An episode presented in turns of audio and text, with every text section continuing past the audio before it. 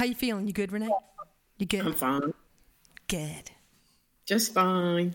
Have you done a podcast before? This is my first podcast, but I've been on TV and radio a few times. Tell me about that. Well, I was on, the latest time was WLAE, which is the Catholic station here in New Orleans. The University of Holy Cross Counseling Department, ever since COVID, they've been doing like telecounseling, virtual counseling. So the guy who's in charge of the counseling department teamed up with the lady who does, I don't know, some show on WLAE. And they had a few of us to talk about different things. So Kateri and I were on the same day.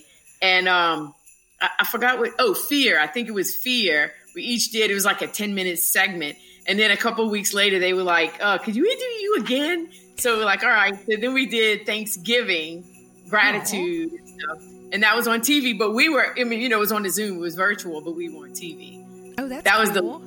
But I mean, I've been on the Baton Rouge station a number of times. And then some lady here in Hammond who does a radio state program once a week. Anytime on a Friday morning that her guests just wouldn't show up, I would get a phone call. Could you come? And I'd be like, Rosa, is it TV or radio? Because I would have to know if I could just spontaneously do whatever topic she gave us. That is awesome. And you could just roll with it, huh? I guess, yeah. Whatever the topic is, just go. Whatever.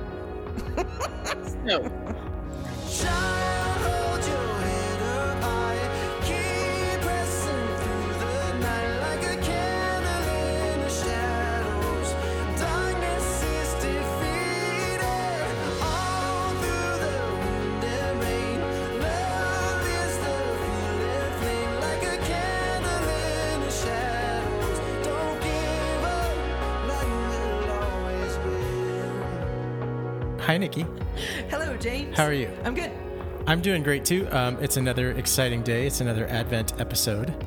I like the Advents. I do, too. They're lots of fun. I feel like, kind of like Advent, like we don't really know what we're going to get in the Advent episodes. No. Certainly in our first two episodes, it's been kind of a surprise. And as we've recorded, as we've kind of welcomed these guests, it's been like, wow, I did not expect this conversation to go this direction. Yeah. Right. Or I didn't expect to like laugh so much or to maybe think so much or whatever. So that's been really cool. It's been kind of like these little like early Christmas presents almost. We get to kind of unwrap them. It's really neat. It's really cool. We have another very exciting episode today. We do. I'm really excited because I know that you're really excited. So since we kind of came up with the idea for these Advent episodes, Nikki has been mentioning this person and really, really wanted to invite her on and to pick her brain or maybe her soul a little bit about Advent and to see what she might have to share with us about, you know, having expectations of God during Advent and not, again, I feel like I'm harping on it, but I'm going to say it again, like not losing Advent to the hustle and bustle of getting ready for Christmas, right? That's where so many of us struggle is that we're so busy Christmas shopping or decorating or worrying about who's coming to visit or who's not coming to visit this COVID year, that we lose sight of the fact that Advent is here for a reason. It's here to really help us grow in our faith and in our relationship with God. So that's all been said, ragamuffins, I think you have your reminders that we usually go through, right? What's that? Well, I just did them. Oh, yeah, right? Those reminders. Yeah, okay. those reminders.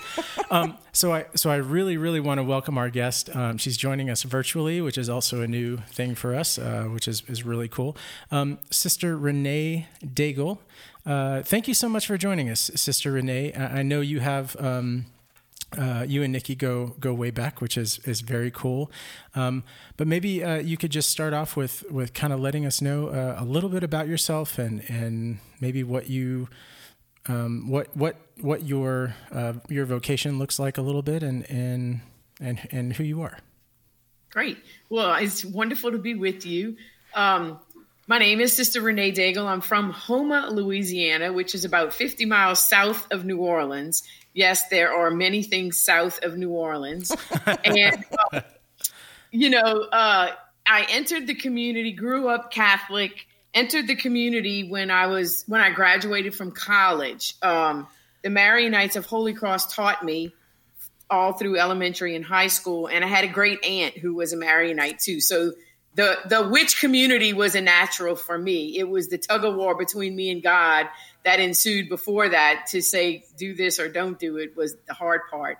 I have a degree in elementary education and fully thought I would be teaching like for my whole life, but only did that for 10 years, the little ones, pre-K through second grade. And then I was called to do mission work in Nicaragua for a little while, but that has stuck with that part of my heart has really half of my heart is still in Nicaragua. And wow. The beauty of that was I have the gift of learning the Spanish language and have opportunity to practice that every now and then. From there, I did vocation work full time for about 11 years, which is, I guess the easiest way is kind of like recruitment / discernment with people. And from there, went into campus ministry, which I have been doing for about 12 or 13 years. And then in the last 3 years was elected to leadership in my religious community, which is a whole new world that I didn't know existed. And so I have been trying to balance leadership, which a big part of that is elder care and visioning and planning with campus ministry, and have found recently that the community's needing more and more of me. So I'm kind of, I don't know if this is an Austin thing, but I'm crawfishing my way out of campus ministry, backing out and trying to incorporate somebody else in. So, but it's all good. It's all good. The life is wonderful, and nowhere am I today. I am nowhere that I would have told you or thought I would be 35 years ago when I entered the community. I mean, you know, it's a whole different world, but it's a good one. That's kind of the beauty of it all, though, huh? That you're in a different place, but it's a good place. Yeah.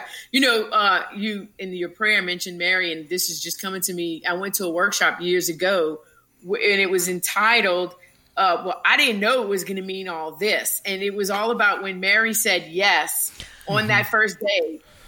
Did she have a clue what she was really saying yes to? And the lady put it into every one of our lives. Whenever we say yes to any, you say yes to marriage, you say yes to religious life, you say yes to some big commitment, you say yes to what you think it is, and then you start living that day by day. And you're like, hey, some days, wait a minute, I didn't know it was going to be this, right? Sure. And there's, I mean, that is, that's exactly, I think, what we've been talking about kind of summed up really throughout the podcast, but certainly over the last few weeks is, you know, this idea of really kind of, you know, when you want this relationship with God, when we have these encounter moments with God, when we go into, a particular experience, saying yes to that experience, It really does kind of open the floodgates, right? And it's not, it can be a very overwhelming thing. It can be like something that I think people are often it leads to like maybe even more confusion about your relationship with God, especially when you're like, you know, having those reactions of like, okay, I didn't sign up for that. Like I signed up for this piece. I didn't sign up for that. Right. Or exactly. I didn't realize that, being a parent was going to be so hard, or I didn't realize that, some of the teens that I work with and they're going through confirmation, it's like, oh, that's what we believe. Okay. You know, we kind of have these moments of, I don't call them struggle, but we have these moments of like sort of realization of the reality of God, of who God is and what he wants from us and things like that. And I think Advent is a really, really good time to explore that reality. Like that's really kind of what we're doing is we're allowing Jesus, hopefully in our lives to be who he is. And I think that the simplicity of Jesus being who he is kind of draws out of us who we are, who we really are. And what a really, really beautiful thing to share that, you know, you didn't expect this vocation to be maybe as big or as far reaching as it sounds like it has been, you know, but God gives you the grace. He gives all of us the grace to do that. You know, he knows what we're capable of even when we don't. Can you maybe talk about that a little more? Like have there been times in your life as a religious sister where you felt like, God, I don't know what you want me to do here. I don't know like how to do this or that I even really want to say yes to this particular thing. How do you navigate those times? How do you kind of keep the focus on your relationship with Christ? Well, I think right now that where religious life is in the United States right now is a prime example of that. My community in particular, but a lot of communities are what we say coming to completion. Like there are not young women entering our communities. So for me, I am almost quite literally the youngest one. There are two technically younger than me, but one is in Africa and one is in the process of leaving the congregation. So there is nobody behind me, right? And when I joined 35 years ago, that was not in my realm of consciousness. And so at some point, you know, the thought process is like, wait a minute, should I cut bait and run now while I still can, you know? But then deep inside, it's like, there's no way I could do that. There's no way. I mean, I could leave and make a life for myself and be just fine, but I could never do that. Number one, I don't feel called to break that promise that I made. And number two, I could never do that to these sisters that I've grown to love as my sisters. And so it is quite literally this living every day into the unknown. Like religious life has never been here before. We don't have anybody to follow because we've never been in this situation. Yet at the same time, it's like, but I know that we're going to be okay. I know that God is leading us. And that's one of the things about Advent. The readings for every day at Mass are just so powerful in that promise. I was just thinking as you were talking earlier, today, the very first reading from Isaiah, it starts out, I am the Lord your God who grasp your right hand. It is I who say to you, fear not, I will help you. Okay, if God says, fear not, I will help you, then I don't believe him. Okay, you know, that's all I have to do is do my part and know that I'm not called to do it all. So I think all through when there've been hard things or, you know, sometimes somebody says, oh, this is so hard if it's a sister or a college student. And I'm like, right, you can do hard things, you know? Yeah, that's definitely been our mantra. You may be led to a place where you started off saying yes, and then you're like, wait a minute. No, this is too big, it's too much, it's too fast, it's too whatever, it's too hard. You got to really think, are you really that fickle, you know, to just get out of it? Did you really mean the yes in the first place, you know? And so, I mean, I asked myself that, you know? Did you really? That's real. That's a real question. Yeah. So it feels like a lot of unfolding. Definitely. Evolving, like, unfold. Onions have layers. Yeah. And reminiscent of Christmas morning, right? That's like with the gifts, with the tissue, you know, like you just keep unwrapping a layer and finding, you know, kind of anticipating what you're going to find. And like, 2020 has lots of surprises for us as far as the unfolding of where we are. In vocations and careers and family life, all that stuff. Yeah, it's totally. I mean, it's shifted the perspective. The last 8 months have shifted the perspective, shifted everybody's perspective, right? Exactly. So, something you said that was really, really kind of interesting to me. Like it's, you know, you mentioned this idea. I think we have this idea certainly in Western culture and in Western religion that if we found a comfortable spot, that's kind of where we're supposed to be, and we should think that, you know, like anytime we feel comfortable, we should be affirmed that God has kind of put us where we're supposed to be. I think that's a little bit tragic, because I think we find out who we are in adversity. Last week we talked about suffering and how like suffering is the one thing that kind of unites us, makes us human, right?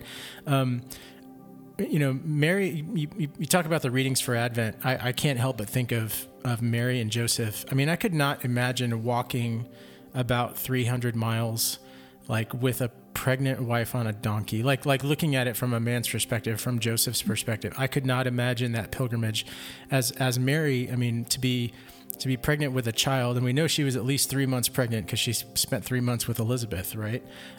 So So she's noticeably pregnant, like uncomfortably pregnant, and she's walking around the desert or riding around the desert on a donkey. Like, that is uncomfortable. Yeah. And this expectation that, that we have sometimes of comfort, I think is a major distraction for a lot of people, because people don't think that they can accomplish tough things. They don't think that they're made to do tough things. And I think that vocations and especially religious life, it points us to the fact that people can accomplish things that are, if they're not like physically demanding, they're extreme emotionally and spiritually, and that those things really have value in our culture and in our society.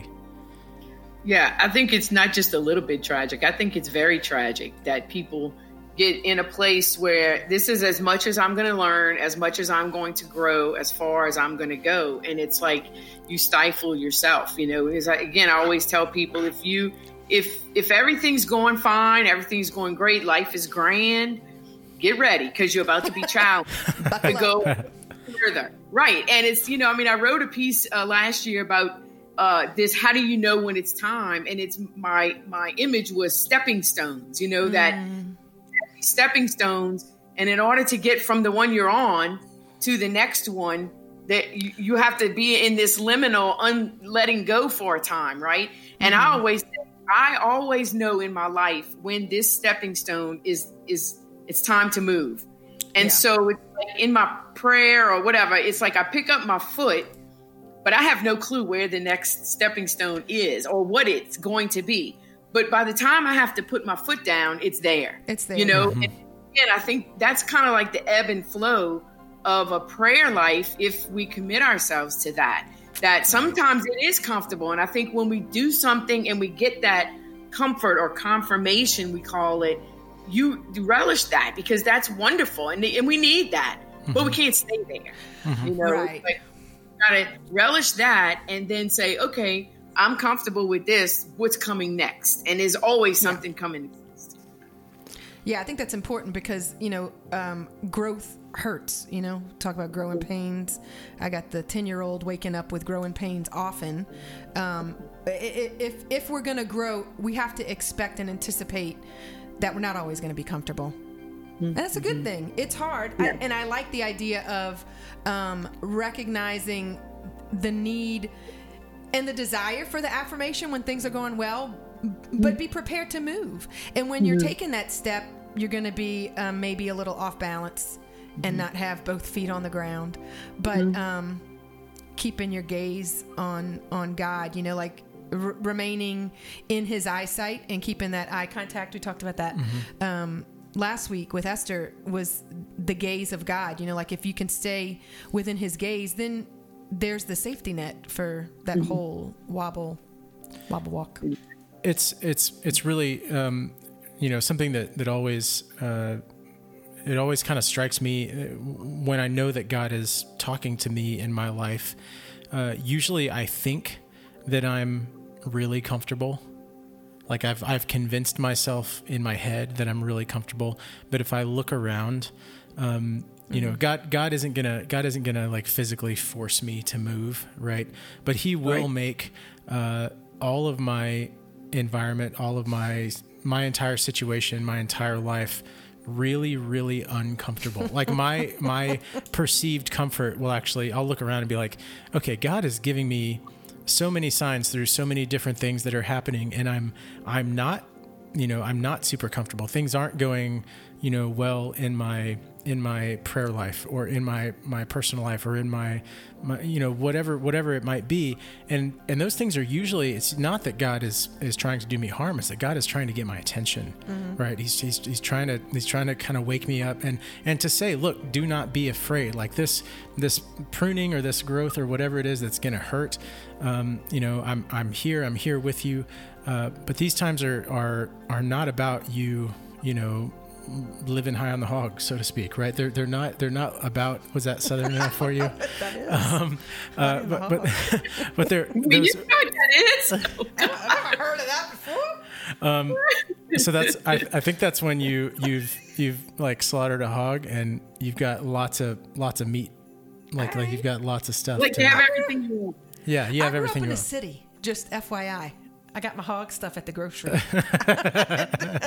But God does that. He, you know, and it's not that he doesn't ever want to hurt us. He doesn't want to, you know, knock us down or anything like that. But he does give us these opportunities of real work. He's working in our lives. He's changing us from the inside out, right? Like, I think of Ezekiel 36:26. I'm gonna take out your stony heart. I'm gonna plant a new heart within you. That sounds painful. Mm-hmm. I mean, anyone who's ever experienced any kind of surgery, major or minor, like it's painful. It's not a fun thing, right? And to imagine that God is doing that with our soul, that God is doing that with our, you know, the kind of who we are at the core, that's going to be painful. I do think that Advent is a really, really excellent time to kind of come to grips with that, right? We think about Advent again as this, you know, this kind of happy time that's filled with wonder and joy, and certainly it is, but it's also here, you know, there's 4 weeks of it for a reason, and only 8 days of Christmas for a reason, because I think it takes us a little bit longer sometimes to realize just how powerful God is in our lives, and to really prepare ourselves appropriately to receive him the way that we can, right? Maybe not the way that we should. We don't like to say should on this podcast, but the way that we can receive him is pretty radical. Yeah. The first week of Advent, that Sunday, the reading, the gospel was Jesus saying, you know, be awake, watch. And it was the bridesmaids. Was it the bridesmaids who didn't have enough oil or whatever? Mm-hmm. No, the master went away and they came back and the servants were sleeping. Mm-hmm. So stay awake and watch. And I have always interpreted that as always be on while you don't know when God's coming for you, right? You don't know when but the priest, he kind of flipped it and he said, you know, we always think we need to be focused on God, right? We need to keep our life focused on God, keep our gaze on God, and not be distracted by the things of the world. But he said, really and truly, we live in the world. And so we are not focused 100% on God. It's impossible as a human being to be focused on God 100%. But the question is, do I allow myself to be distracted by God? I think that's sort of what I was saying a minute ago. It's like, as I'm going through my day and I'm focused on this test or this child or this paper or whatever it is, do I allow God to distract me and kind of break in to my consciousness and remind me, I'm here, I'm leading you here, look at this, listen to that. And so it was like, wow, that was a great thing for me to hear on the first week of Advent, because it switched my Advent this year, you know, of not where am I focusing on God to lessen the distractions, but where am I living my life open to God's distractions in my life? Wow, that's a more positive way for me. Like, where are the surprises that God is looking for me all day, every day? Absolutely. I love that. I love that too. I love that you are not a new Catholic Christian and you're still learning new things from Scripture, number one. Oh, yeah. And number two, it reminds me of that broken vase thing, you know, you have to allow, we're broken people. So we have to allow God in, and he can come in through those spaces, so to speak. I had another thought too, but I forgot. Oh, I was going to talk about my dog for a second. So, you know, I have the dog who's a little bit of an issue now. She's still an issue, but she's getting better. Yeah. But the thing is that I've always, and I don't know if I am misguided some, but I have a pretty close relationship with God. And I feel like he's definitely affirming time and time again that he wants Kate in my life. Kate is my dog. And I feel like it's because she demands attention or else she's unruly. And I've always kind of, not that God is unruly, but I've always thought if I put in the time, you know, the time with Kate to exercise her, she's well behaved. And I feel like if I dedicate that time with God, with me, then I can be not well behaved, but then I'm more peaceful and I'm you know, he's holding my gaze. Are you laughing? Uh-huh. That's not even a funny story. It's great. I just imagined you as like God is like holding out a treat. Stop. Good girl, Nikki. Yeah. We've been medicating Kate. She's on some medication that's making her behave better. It's so good. Well, because that's been a lifelong issue with that particular dog, right? It has. She's 8 years old and she's still a handful. But, you know, we've had people who have like, y'all should consider rehoming her. And I just can't, because I feel like she's supposed to be for us. And because she reminds me. She's yours, constantly. Yeah. I and maybe I don't know if this is where your thinking is. Like I can think of a million times in my life where I wouldn't have. I think, and I'm not saying this because I feel so terrible about myself, but it just in a very human way of thinking, like looking at it objectively. If I were God, I would try to find another home for me. You know what I mean? I've gotten out or peed on the carpet or whatever, whatever analogy, you know, you want to use. And God doesn't do that. Oh, God, you've messed up again. Yeah. And God doesn't do that. And it's really, you know, bringing it back to kind of our Advent journey and experiencing God in Advent.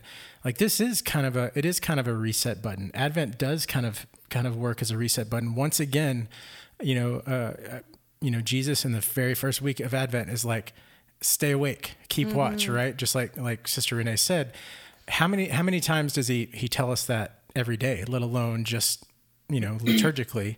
But we do, I think, need to be reminded of that. And we also need to give ourselves the kind of the credit of being a human. Like you just affirmed, Sister Renee, and like she's been doing this a long time. She's been a Catholic Christian her whole life, and she's still learning things. We're all kind of in that place, I think. And Advent is a really it's a good place to kind of look around and go, I'm here, and it's the beginning. It's like I'm reading this book again, or I'm watching this movie again. It feels fresh, right? And Sister Renee, maybe if you could give maybe someone who's experiencing Advent for the first time, if you could give those of our listeners that might be experiencing Advent for the first time some insights on how to really connect, and then maybe ways to share that connection with other people. I know that's something that we've talked about a lot is community. And that's something that a lot of folks are maybe scared of right now, scared to do right now, scared to talk about their faith, you know, their experiences with God. How do we connect at Advent? And then how do we share that with others? Well, I think if somebody is experiencing Advent for the first time, like as a Catholic Christian, I would say the very first thing is, like we just said, pay attention. Just pay attention and live. To me, the whole thing is living mindfully, you know, not going through the motions, but really just being awake to my own life. And it's like God doesn't always speak to us or come to us in these high and mighty thoughts or in church or whatever. It could be anytime, any day, through any event, something in nature. I mean, you know, Nikki was laughing at me because I just adopted a little dog, and it's every day is new. You know, every day is new, and so it's kind of like, how is every day new for you? What do you see? God waiting every day for us anew, and He doesn't hold a grudge. You know, it's like every day is new. So just to pay attention, I think, like I said before, the readings that we are given by the church can be avenues just to get us to think in that way. Even if we don't go to church every day, but to read the readings, it's a cycle, right? And this is the beginning of the year for us as Catholics, and to know it's going to come around next year. There's no test. You don't have to learn anything. Thank heavens. You just have to live it, you know, and that's all God asked is for each one of us to be open to whatever it is that's coming into our particular life at this particular time, and just to go with it. You know, God doesn't ask us more than we can handle or or you know, God's not trying to trick us or trip us up or anything like that. It's like God is always all for us. And so how do I see God for me today? You know? Mm-hmm. So I think it's very, very simple. It's not easy, but it's simple. It is. And you just need, you need to pay attention. You need to be aware of him in your life. Okay. So do you want to know where he's been in my life lately? I do. Sure. Okay. This is a little... maybe far-fetched, but it could come into play for Advent because it involves the color purple and it has to do with the artist formerly known as Prince. And I, in reading scripture, we were talking about some theologian, and I'm like, gosh, I don't know a whole lot of, you know, really smart theologian people. Like I asked James if he knew somebody. Who was that guy? Søren Kierkegaard. You ever heard of him? Okay, I'm the only one who hasn't heard of him. So I'm like, have you heard of him? And I was waiting for him to say no. And he's like, oh yeah, he's the coolest whatever. And I'm like, I'm reading scripture and I'm seeing beloved and I'm hearing in my head Prince going, dearly beloved. You know? and I'm like, gosh, why am, and I didn't perceive it then as God being whimsical with me.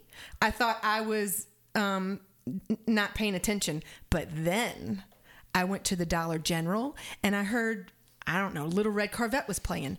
And then I looked up and I'm like, like that's odd because it's 2020 and that song's really old. Right. And then Matt and I, one of our neighbors had a little Oktoberfest and they had the little polka music playing and all that. And then Raspberry Beret came on and I'm like, this is really weird. And then I sent you a message or something and you said, oh, that's really weird because... Prince song's playing. Yeah, I was like working in the yard, working outside or something, and Spotify was just playing random music and played like 3 Prince songs in a row, you know, and it was right when you had sent me that text message. It was really, really strange. Yeah. So yeah, I feel like if you're paying attention, he's always in communion and talking with us if we're just awake. Absolutely.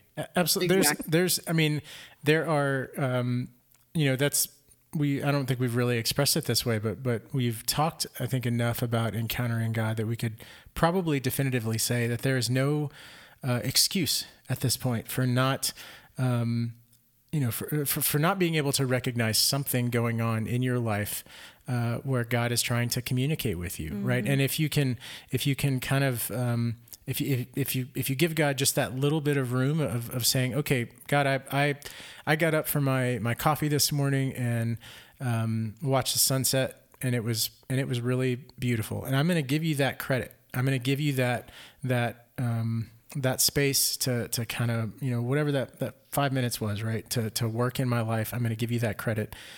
God will take that and he'll turn it into a really transformative experience in your life, a way in your life in which he really prunes, he really changes things. And sometimes, you know, that's,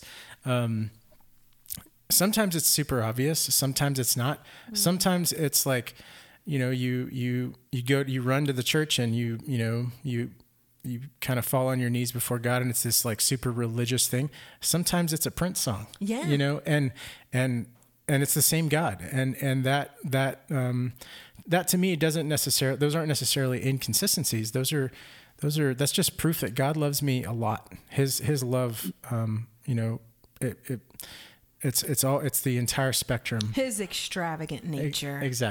Exactly. Yeah, and where do you think our, you know, humor and whimsy comes from? Mm-hmm. Hey, you know, God is humorous and whimsical and all of that stuff as well. You know, when Nikki, when you asked me to do this and you said that, where have you encountered God recently or where have you encountered Jesus? One of the theologians that I've been reading for a number of years, I met him way back in, I think it was 95. And have kind of kept up with him, Father Richard Rohr. He is in Albuquerque, Antonio, right? Oh yeah. What? Is no, he's in. No, Ron Rollheiser. Ron Rollheiser is in. The wrong guy. That's okay. But he's awesome too. But Richard Rohr is in Albuquerque, and he's a Franciscan, and he just as I started reading him, talk about learn something new. It was like my whole way of thinking of things, some things that never quite sat right with me the way he explains them opens my mind and my heart and my spirit up so much. And I'll just give you like this much, because I could sit here all day and talk about him. But one of the things is that the whole thing of Jesus and Christ, right? You know, Richard's like, hey, Christ was not Jesus' last name. Jesus.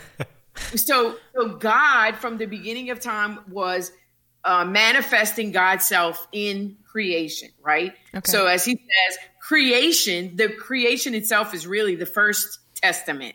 And then we have the written word of the Old Testament and the New Testament. But creation itself existed way longer, you know?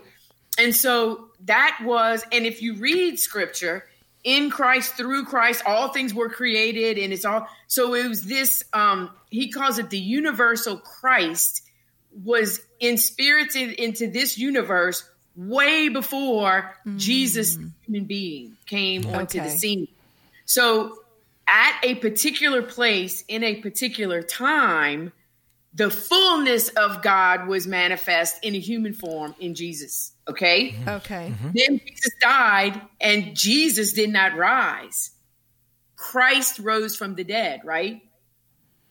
And we go to church and we pray through Christ, our Lord. We don't say Jesus. We say Christ, because Christ now is living in his church, no longer bound by space and time. Wow. Whoa. That makes sense. So Jesus was in a particular place in a particular time, but Christ is all times, universal. All places, all things. So in this little dog, in the flower, in the tree, earth, in the air, in every human being, in the rocks, every is infused with the grace of God if we only see it. And it's like, that's exciting to me, you know? Absolutely. That's that is going to be new every day. If I do, James, wake up from my coffee and see a beautiful sunset, like you said. I don't know how you do that. I'm sorry. Yeah. Sunset, sunrise. I didn't catch it either. That's okay. Sunset. I'm like, wow, that's pretty cool. Yeah. But I live in Alaska. I don't know. Anyway, but it really is God. And like Richard is very orthodox and very scriptural and very different from what I've heard growing up all of my life, because it was very hard for me to believe in a God that's all love, that sent his son in order to be murdered. Like Richard always says, that was God did not need a plan B. You know, God did not need a plan B. And it wasn't God's plan that Jesus was going to be crucified. He sent Jesus to show us how to live, to be at one with us and humanity, because he was a rebel, crucified him. But it wasn't like God gave us the world, we messed up, so God had to create a plan B to fix it. Gotcha. You know, God had a plan all along. So that makes much more sense to me as far as who is God, you know? And so, you know, in Advent, it's like, read something new. Read something that you've never read before. Read somebody that you've never read before that's going to stretch you a little bit or a lot. Yeah. We talked last week with Esther again about, and it's so cool how these Advent episodes are all like building on one, like, and we've put, they're dovetailing. We've put, the only work we've put into these is like making sure that we have people that'll come on and talk with us. It's super cool. So that's awesome, because it feels like the Holy Spirit is like taking over, which is very cool.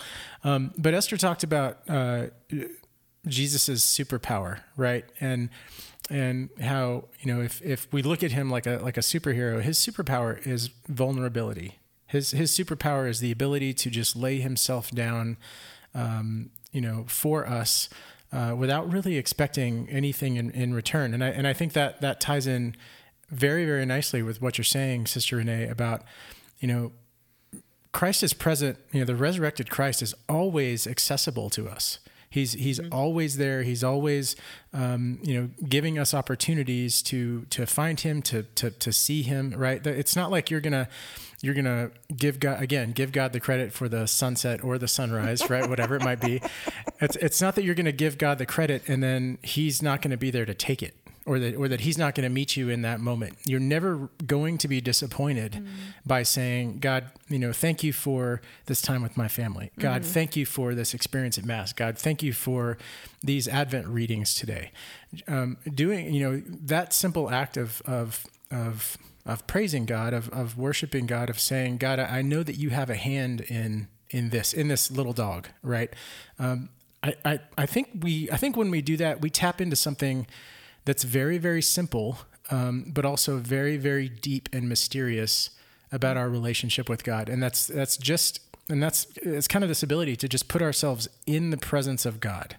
And that to me is what Advent, that's what Advent has been about this year is okay, how can I be a little more in the light of Christ, a little more in the light of God the Father today, maybe compared with where I was yesterday, right? And I, for me, my experience this year of kind of saying, okay, how can I do that? It's really opened my eyes not just to the ways that I'm not in tune with God, but I think more looking at it more positively, it's opened my eyes to the ways that God is in tune with me. Right. He is really, really making himself present to me all the time. And when I get into a rut, or when I kind of, when I'm not paying attention to him, I can kind of step back and go, wow, like, God was here the whole time. Yeah. Right? That's a very, very humbling thing. Mm-hmm. Yeah. Pay attention. Awake, oh sleeper. If I think for people, well, I think that's why people come, because I do RCIA in my parish, and it's like why people come is because they've had that experience, right? They have had some moment where they got it. There is a God. God cares about me. I want to be in relationship with this God. Somehow, either I know somebody or I've had an experience with the Catholic Church, and I believe that this is where I can best find that. So they've already had that encounter.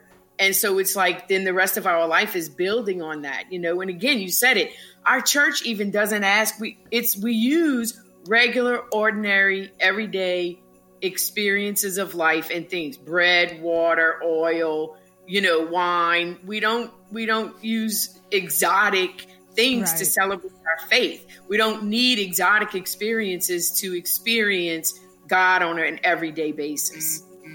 So that is beautiful. Is there a we've talked a lot about finding God in the everyday. Is there a particular maybe a particular piece of your orders, like spirituality? Is that something that that you've found it your order or your vocation makes it easier to do? Is it? Do you think it's easier being a sister? To do that? Easier being a sister than not being a sister, you think? Is that the question? Yeah, I guess. Like is it something that you've let me rephrase that. Is it something that you've really had to practice? Yes, but I think everybody does. I think, somehow priests and religious are put up on this pedestal or have, but some got knocked off the pedestal too. But it's like there's these expectations that we have these, we're better prayers or we're better whatever. We can do these things easier. I think maybe the way that it makes it easier for me is I don't have 4 kids pulling at me all day, every day. So I have the ability and the life to focus and the responsibility, because part of what I believe is that I have the life that I have and the privilege that I have, but I carry all of them, everybody else in prayer with me. For those people who don't have that time to either pray or study or do this workshop or this retreat or whatever it is. So in that way, I guess it's easier because we are given that time, or we are supposed to make that time. Because there's a lot of priests and religious who are workaholics, just like everybody else. So we can be very distracted from God, not by God as well. But I think, I know I have been given so many opportunities to learn, to read, to experience, so that it makes me maybe, makes it more readily available to me, because I've I've had opportunities to wake me up to that. And that's in my community. You asked about our charism at first.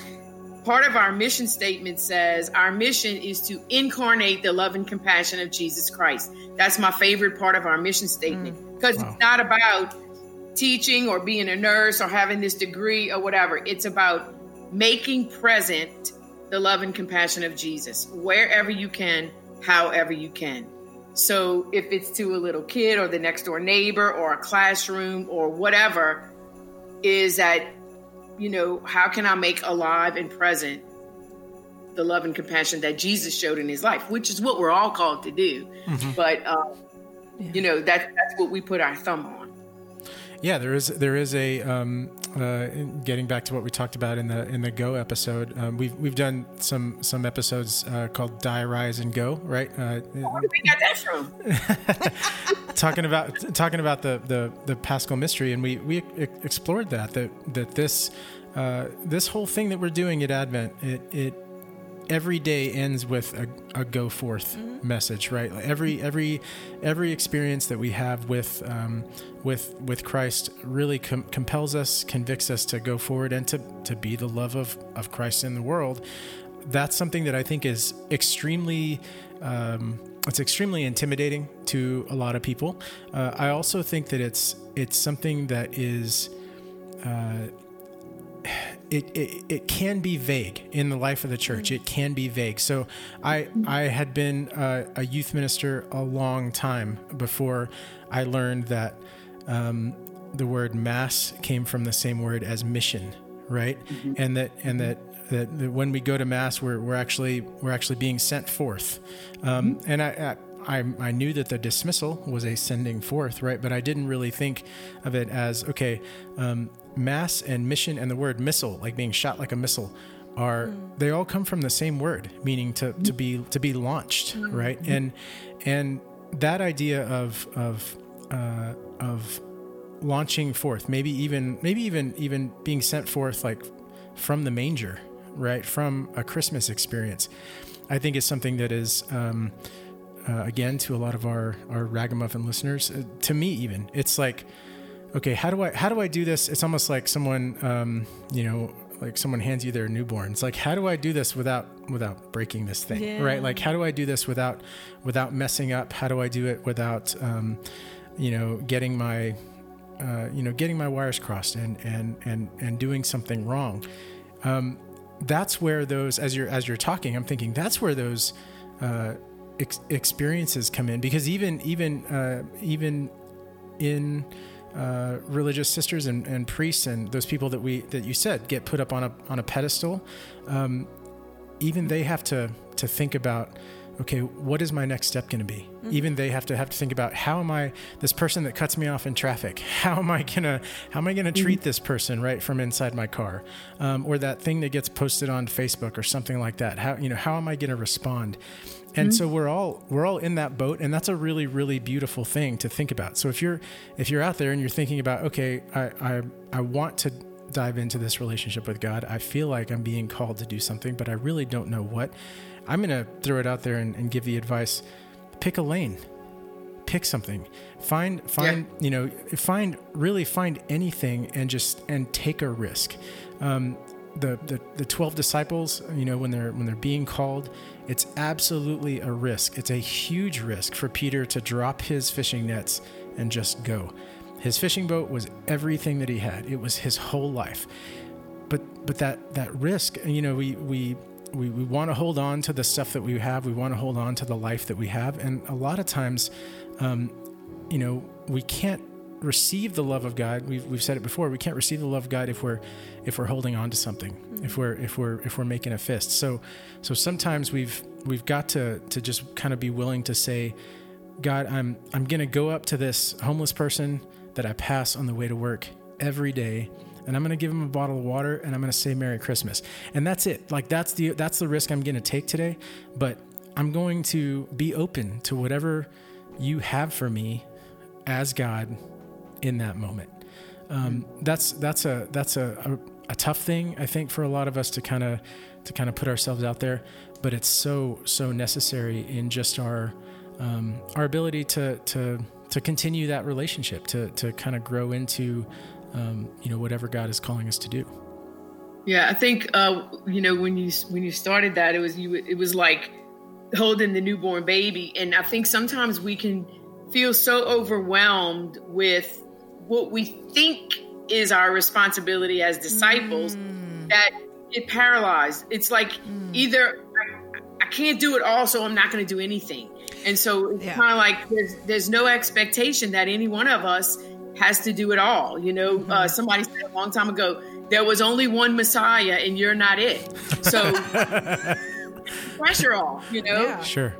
And then one prayer that we said when I was in high school on our volleyball team, and it stuck with me. And when you said pick a lane, it's just so profound. It's I am one and only one. I cannot do everything, but I can do something. What I can do, I ought, by the grace of God, I will do. So it's like you said, pick a lane. Just don't sit there and do nothing. Just take the first step. Mm-hmm. There's so many of us that that. We do nothing. Like we have the same experience at Advent every year of not really getting much out of the season, maybe being frustrated leading up to Christmas or being exhausted by the time Christmas comes around. Right. And Father Carl said it really beautifully. Now I can't remember what I was going to say that he said. The desire. Was it? No, it wasn't that, but that's a good one too. That's okay. We get into these habits, right? We get into these habits in our ways of thinking. We get into these habits in our approach to God, I think. And I think a lot of times when people look at religious life or consecrated life, they think that it's just like a habitual life, like you wake up every day and do the same thing, right? And we know we've talked with enough priests and religious that we know that that's not true. What advice would you give to people who are maybe they understand the should or the would of Advent. Like if I could, would, should, I would do ... How would you encourage people maybe to look for some change in their lives? We've talked about, being committed, looking at the scriptures, things like that. But people who maybe feel like, okay, I'm in this same monotonous rut. What are the things that we can look at to kind of break us out of that monotonous place? Well, I think there are about 500,000 Advent little reflection things out there, that give you a little snippet for every day. Like this year, we've been focused on the whole ecology and earth and all that. So I'm doing one on the earth. And like the first week was all on time and it's like living abundantly, living simply. Mm-hmm. This week is money and what do I really need and all that. The next 2 weeks, well, I don't know what it's going to be because I'm not there, but it's like, there are Advent. Busted Halo has a virtual, a video Advent calendar, if you will, with little reflections and a little action to do. And that's what I like about this thing I'm doing. It doesn't just give you something to think about. It gives you something to do, and so it's like to find a little, Advent prayer book or website or whatever. It doesn't matter that we're in the second week. You can jump in midway. Doesn't matter. Sure. God doesn't care. And, so something like that, which you can hold yourself accountable to. I'm going to do this every day. It's going to take me 5 minutes, and it's free. That kind of stuff. And then, again, I just keep saying the same thing is to stay awake. You're never going to notice it if you're not looking for it. Okay. But we're looking for God. If you were looking for change, if you were looking for blessings, you are going to find them. Mm-hmm. Absolutely. Very That's cool. beautiful. That is beautiful. I love that. That's very cool. Sister Renee, like I'd be really... really, really interested. Who are some of your heroes in faith? Like we talk about saints, we talk about maybe people that aren't saints, maybe people that we've never heard of. But you've got a very unique spirituality. I can see why Nikki is such a fan of yours. And a fan. Like what who are some of the people that really have inspired you in your pursuit of God and your pursuit of this relationship with Him? There are a lot, and there will be more, I'm sure. But I know Julian of Norwich is a big one. Teresa of Avila is just, I love her. Hildegard, what Nikki did too, got into essential oils recently, and Hildegard was an herbologist. I mean, she was the one, you know, she used all of that. She recognized the healing properties of things that God gives us already. I mean, Richard Rohr and Ron Rollheiser are two of my heroes who are living right now. You know, and again, I look to some of the people in my own religious community, our founder, Father Moreau, and just the risk that he took in starting this family of Holy Cross, you know, which somehow I got to be a part of. Those are just a few, which, like I said, there could be a lot, but those are just on the top of my head few. That's awesome. So, so to anyone who might not be aware, so Sister Renee named quite a few saints in there, and one blessed, blessed Father Basil Moreau. Yeah, Basil Moreau. I'm sitting here in our room full of crosses, and I'm looking at this candle that has St. Martin de Porres on it, and then Nikki's little coffee mug, which has a picture of Pope John Paul II on it, and I'm just kind of thinking, what better way, right? We're privileged to have one of Nikki's heroes in faith here joining us. What better way this Advent than to try to emulate a hero, to try to, you know, to look at the things that other people are doing, that other people have done, and to say, like, how can I live my life a little more like Saint Teresa of Avila? That's just fantastic. And for those of you that are listeners, and I work with teens a lot, so I get a lot of snarkiness, right? Those of you that are snarky, you'll love St. Teresa of Avila. She's like she's awesome. She's awesome. So, just, you know, again, just another way to, I think, encounter God, and to, you know, if you're feeling that funk, if it's from being overwhelmed with a new relationship with God, overwhelmed with the season, right? Or just maybe you feel like you're in, you know, that same old rut, doing the same old thing. We've talked about kind of all three of those situations. There is just so much out there. There's such a rich sort of buffet, right? A buffet, like a spiritual buffet, right? Of stuff that we can do, we can, you know, we can pull from one another, and I think that's maybe that's where your yes is today. Maybe that's where your yes goes, is to say, okay, God, what do you have for me off in this direction that maybe I've never explored? That's a really, really cool thing. I was thinking, I remembered what Father Carl was going to say. What Father Carl said, he said, when we think about the innkeeper at Advent, so that there's the innkeeper, Mary and Joseph, they go to the inn, and the innkeeper's like, sorry, there's no room. And if the innkeeper had known what was going on, he would have made room, right? He would have made room at the inn. So much of our conversation today, I think, has been about getting outside of your comfort zone, and that's really what making room at the inn, making room for Christ in your life, that's what it is. That's what it's about, is having kind of the self-awareness to say, there's some stuff here that I'm missing, right? There's some room in my heart that's not being satisfied. It's not being filled by my life. It's not being filled by the things that I allow to distract me from God.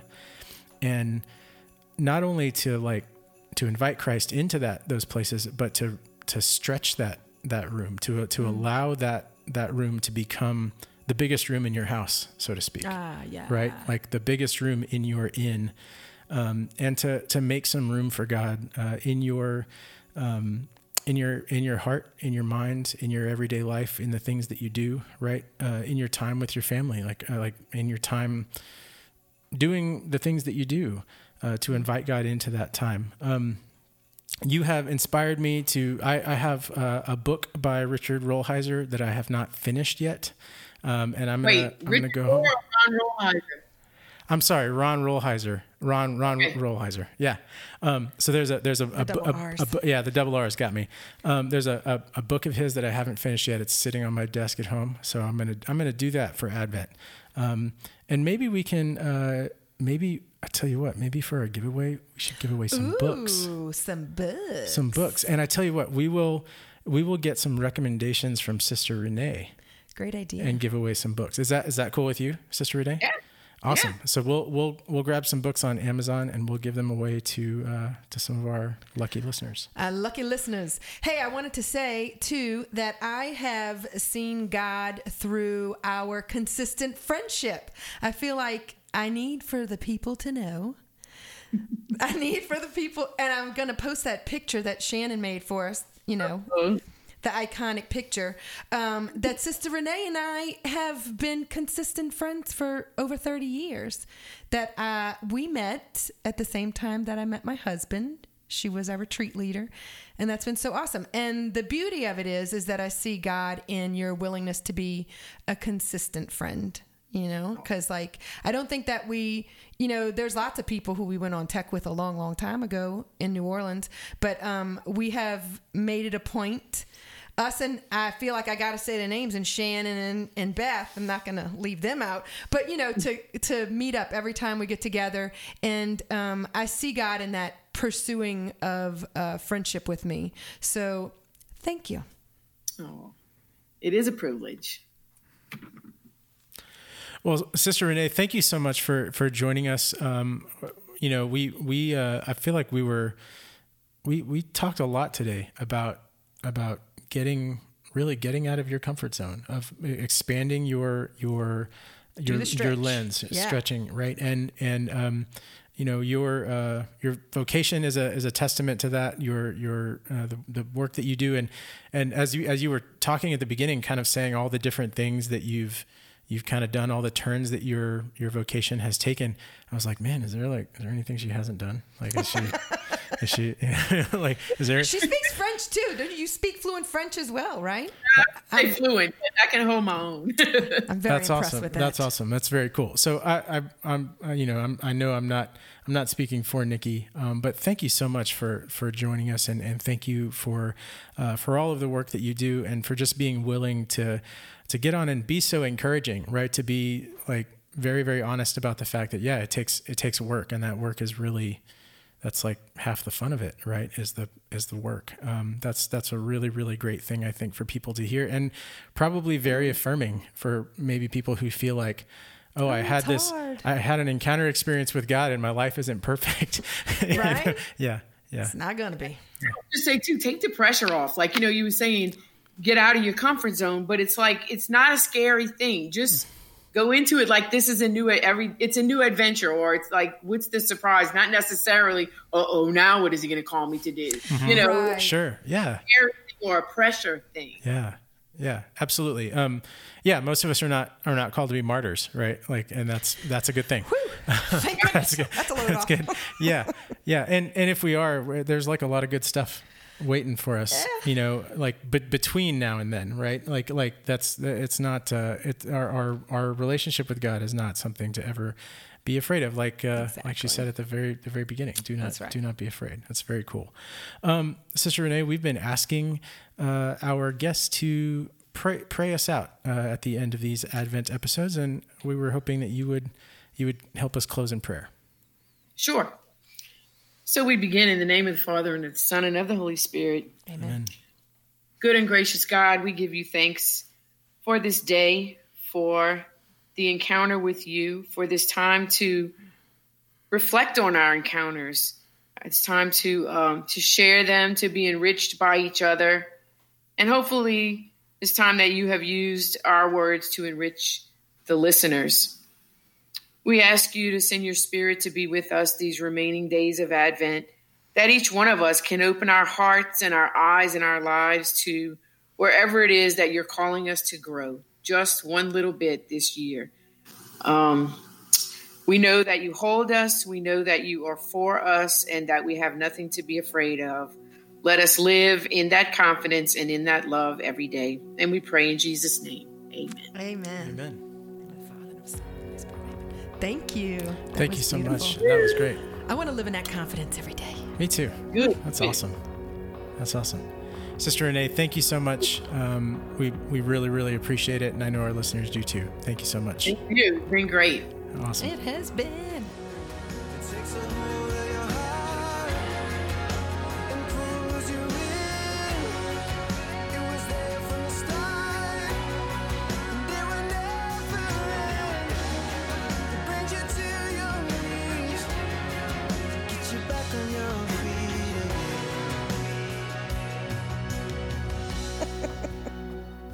Don't tell him about my dog. Wait, it's look. Gonna be tough. Look, I won't. Oh my gosh, is she sleeping? She's been the whole time. Millie, she doesn't make any noise, huh? She doesn't. That's really sweet.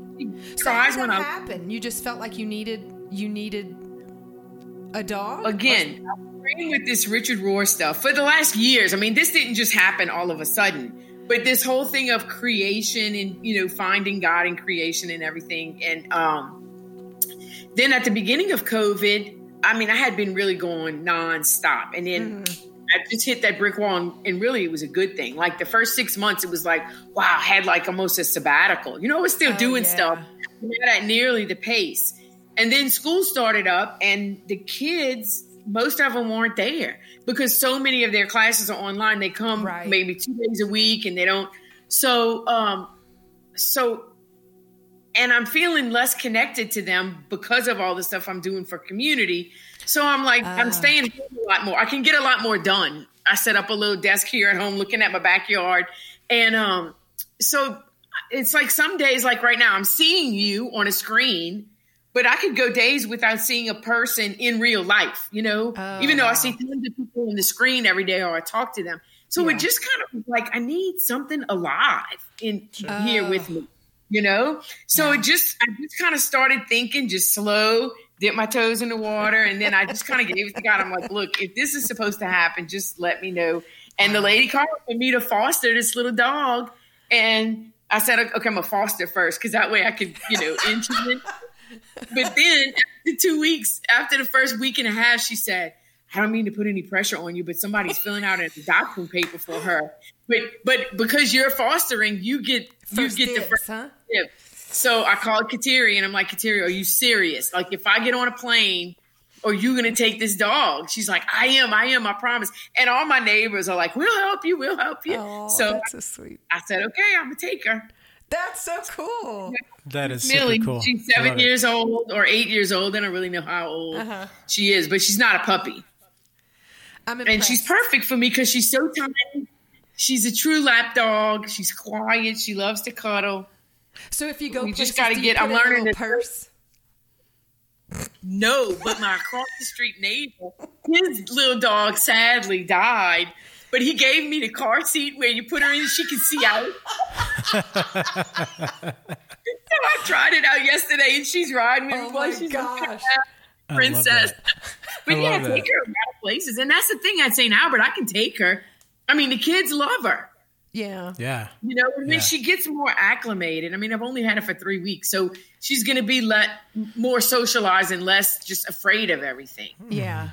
Oh my gosh. She was supposedly in a hoarding situation. So, I mean, she's had a lot of trauma.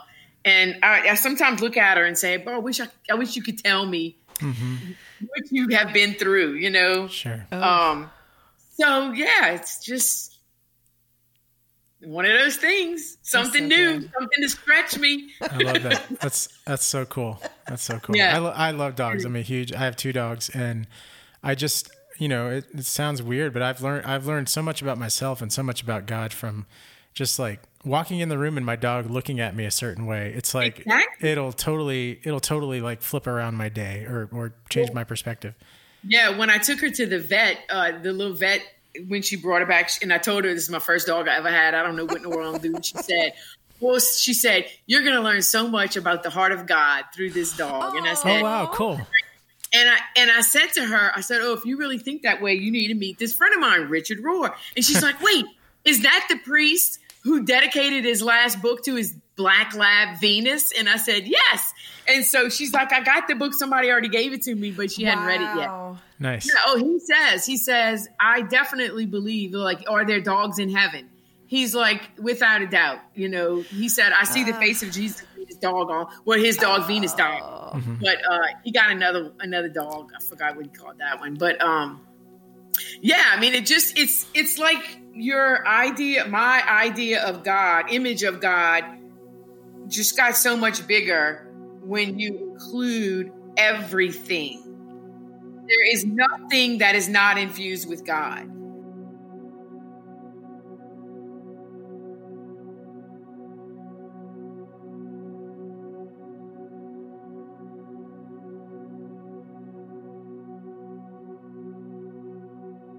To all our listeners, we hope you're having a really, really great Advent and you're enjoying this time and growing in this time. And we will see you next time. Peace. We will see you next time. Peace out. Peace out.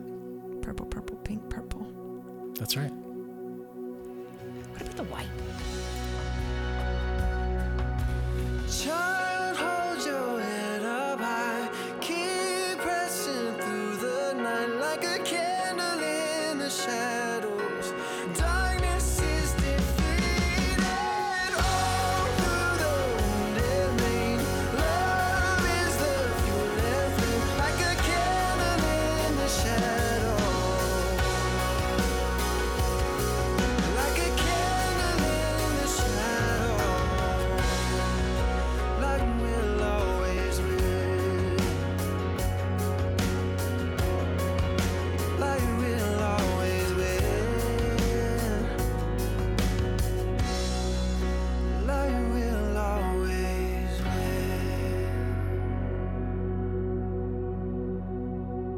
The Late to Church podcast is an AMET creative production and is hosted by James Longoria and Nikki Moncada. Our theme music is Candle in the Shadows by the Poor Kings. Check them out on Spotify or wherever you download music. Incidental music is by Punch Deck. Find us on Instagram at Late to Church Podcast and let us know your questions, comments, and thoughts by contacting Late to Church Podcast at gmail.com. Your insights might even be featured on the show. Just a little reminder. You are good. You are worthy. You are the beloved. Look around for the Lord today. He loves you, and he wants an encounter with you. Thank you for journeying with us. We're praying for you. Peace.